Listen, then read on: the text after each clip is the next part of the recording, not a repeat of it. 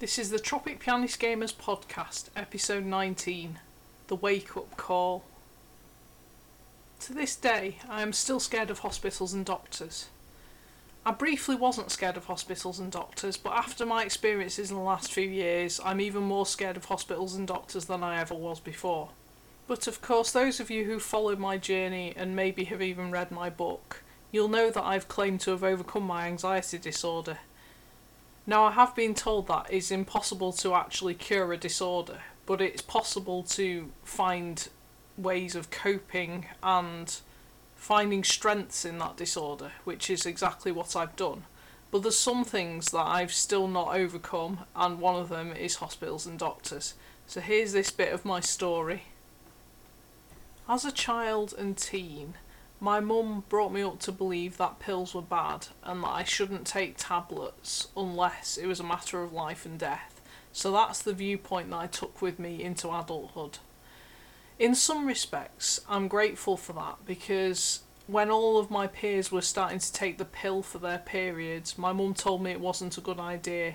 And with all the news stories in the last year or two saying that the pill has all these side effects that people hadn't considered, I'm glad I escaped that just because my mum feared it at the time. But that wasn't my first run in with the hospital. When I was in year six, I had a severe kidney infection, and my mum started to panic and think I was dying. Or that's what it felt like. She might not have thought that, but the fear projected onto me. I remember actually walking out of that hospital with a diagnosis of cystitis and being told, oh, it's nothing that serious, just, just drink plenty of fluids. So my mum from that day onwards always served me peach and barley water for my drink at school when I had a packed lunch. But my very, very first experience at the hospital was actually my mum as the patient who was pregnant with my little brother, and I watched her having the scan.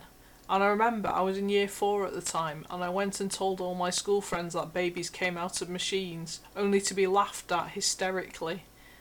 I learnt my lesson quite early on there, Babies don't come out of machines at all. I did have asthma throughout childhood though, so I had to go back every year for my inhaler update and review. And most of the times they'd be telling me off for not doing it properly or not doing it enough.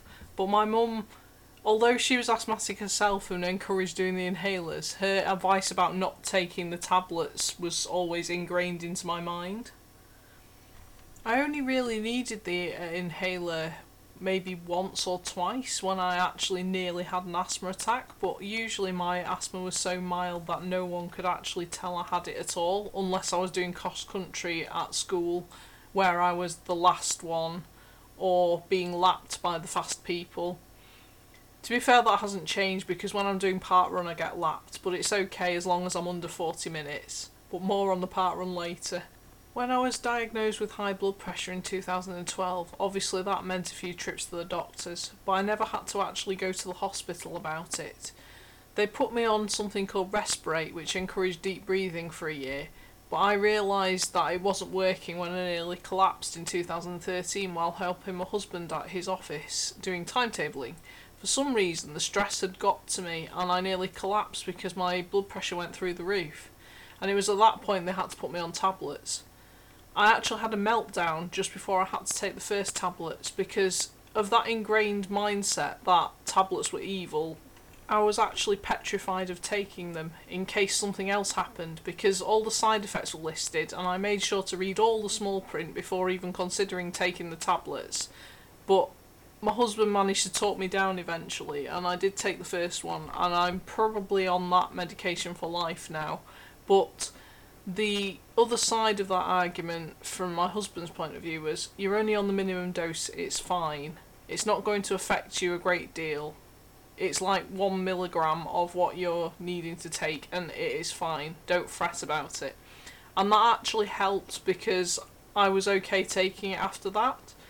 But then I got pregnant, and though those tablets didn't work with the pregnancy, it actually had the side effect of having a small baby. So I didn't realise I was pregnant until I was six weeks in and I'd been taking those tablets. So I always have that guilt in the back of my mind that I didn't find out soon enough and stop taking those tablets because they put me on a different type of tablets after that for the rest of my pregnancy. But they didn't work. So I was constantly anxious about the tablets and the side effects and whether they were working or not, that my blood pressure kept spiking just randomly. I was stressed about everything. I was stressed about nothing at the same time. It was ridiculous. And I was at high risk of preeclampsia. So by the time I was due to have my baby, I was high risk and under consultant care. I think you get preeclampsia around week 37, but I actually had my baby in week 37, so I managed to avoid it somehow. I don't know how, but I'll always be grateful that he came that little bit early, so I didn't have to go through that because I observed that my blood pressure was going up and up and up that first week he was born. They tried to keep me in the hospital, but they stressed me out. So when I was pregnant, I kept getting sent to the hospital because my blood pressure kept spiking. Most often when I was pregnant, it was because Zelda Breath of the Wild had just come out. It came out in March 2017 when I was about seven months pregnant, and I kept getting sent to the hospital because of high blood pressure. When they asked me what had spiked my blood pressure, the only answer I could give was, I just got killed by a divine beast in Zelda.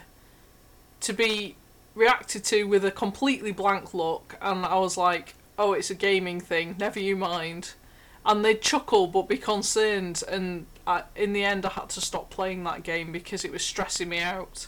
What actually happened with that game was I got a friend to complete it for me so I could watch it from afar without getting stressed about dying by divine beasts and Ganon.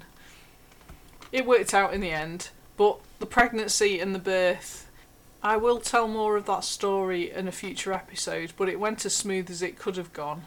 And because of the CBT I'd had when I was pregnant in the earlier days, I thought I could manage, I thought I could cope, and I ultimately thought that I could overcome my fear of hospitals through giving birth in the hospital, but it didn't work that way.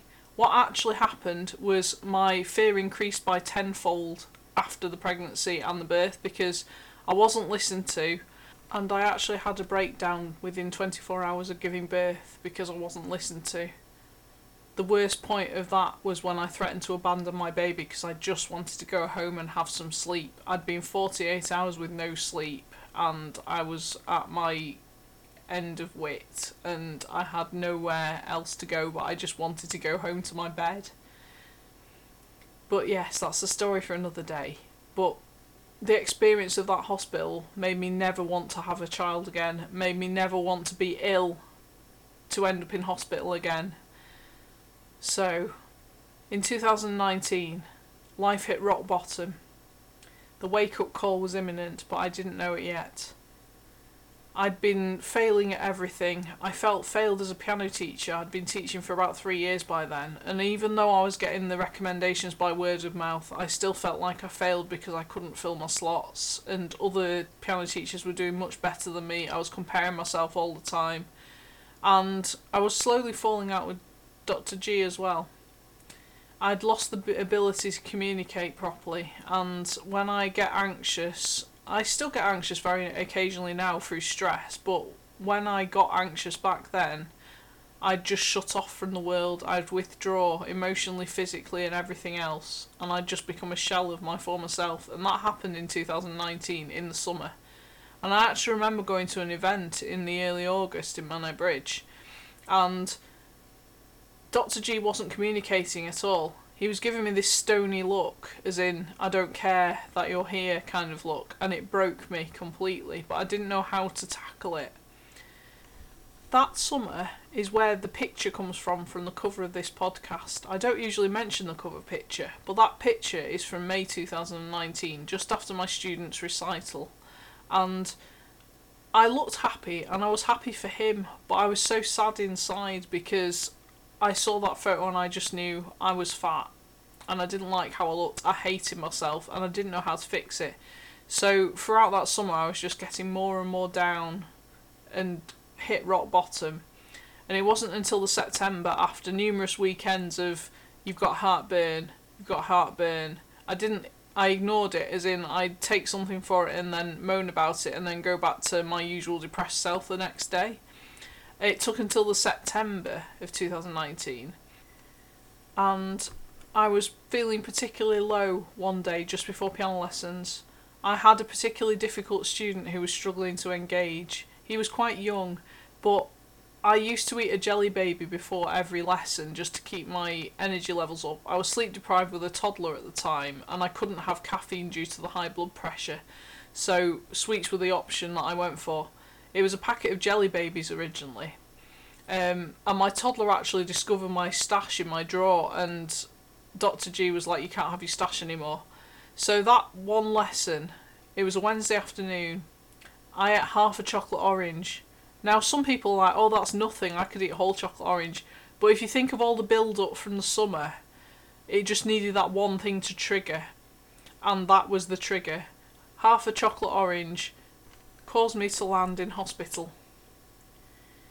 I thought I had appendicitis and I was dying. I was a good one at Googling, Dr. Google. I was told off for that multiple times by the hospital over the years, but it didn't stop me. I preferred to do my own research. I knew my own body, or I thought I did. And when it came up with you might have appendicitis, I panicked. I'd spent a good week just lying on the sofa, not able to move. I was in so much pain. I described it as worse than childbirth and I remembered every detail of the childbirth. They say you forget. The pain may dull, but I journaled every single moment of the pregnancy journey and the birth, so I did not forget the details at all. And it was worse than childbirth. But it actually turned out it was gallbladder issues, not appendicitis. So the, the doctor who was dealing with me said, Well, it's okay, you're not going to die, but we need to remove your gallbladder. My fear of hospitals means that I don't like any intervention and I don't like doctors doing things to my body, which includes operations, surgeries, anything like that. I've never had to be put down for an operation or surgery. I'm very lucky in that respect, but the prospect of it sent the frights to me. I refused to have it out and they were flabbergasted. They were like, "Why would you choose not to have it out?" I was like, "You're not touching me. I'm discharging myself." But me being me, I was always very polite and civil about everything, so I wouldn't just run away. I would sign the paperwork saying that I'd discharge myself and then discharge myself. So this was no different. I'd done it multiple times while pregnant and giving birth. I discharged myself after the birth of my child as well, but I'd always sign the paperwork. To this day, I still have my gallbladder. But that was the wake up call that I needed. If I didn't have my gallbladder out, I had to change my lifestyle. I was obese categorically, even though I didn't see myself as obese at the time. I was a hefty 90 kilograms. And looking back at that picture in May 19, I was definitely more overweight than I thought I was. It was all that sugar to overcome the gallbladder problems, it was said that I needed to reduce my fat and sugar intake. So, because it had taken me two weeks of illness to get over the gallbladder pain, and I was eating watery porridge for that because I had to eat something, it was actually quite easy to cut out the sugar and the fat because I wasn't eating properly anyway. So, I just stopped eating fat and sugar. And I quite easily lost two stone or 13 kilograms between September, October 2019 to March 2020, which of course was lockdown. That wake up call definitely worked because I wouldn't have been able to lose those two stone otherwise. I managed to keep it off in lockdown as well because I was so fixated on my routine and the need to have that consistency. I'd started playing Ring Fit Adventure in October 2019 and that was adding to consistency. So my routine was basically don't eat the sugar and the fat, do Ring Fit every day, you'll be fine. And I lost those two stone. I was starting to get body confidence then which led the path to the rest of the way of overcoming the anxiety disorder effectively because I needed to start to love my own body before I was able to be visual in what I was promoting. So I went from being terrified of being in a photo and only being in group settings to happily taking a selfie of what I got up to in the day or wearing a new dress or a pair of leggings that I later found in lockdown but that wake up call was absolutely needed, even though it felt like the depths of hell at the time. And they often say you have to hit rock bottom to be able to grow from that. I didn't know what my rock bottom was until I hit it. and it's been upward since then. I started networking in the October of 2019 and I've been growing ever since. Okay, I may have put half of that weight back on, but I've learnt body confidence before that, so even though I'm slightly bigger than I would ideally like to be, it's not an issue anymore because my mission is all about being 100% true to myself, 100% authentic, and being happy and enjoying my life. If that means the occasional treat of food, so be it.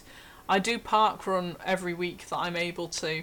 I work out on circuits three times a week now. I hula hoop in the evenings when I have time, but I still enjoy my gaming sessions with my husband and other friends. I still read books in the evenings. I like to cycle through different ideas for the evenings. I don't keep them all the same. I'm not on a fixed routine like I forced myself into for lockdown. But back then it was all about survival because most of us in lockdown were all about survival and that's what mattered. But unlike lots of people who felt shut away, of course, I found the light in lockdown. So, one of the first things I found in lockdown was the way to body confidence. And to date, I've never had to go back to the hospital, and I've still got my gallbladder.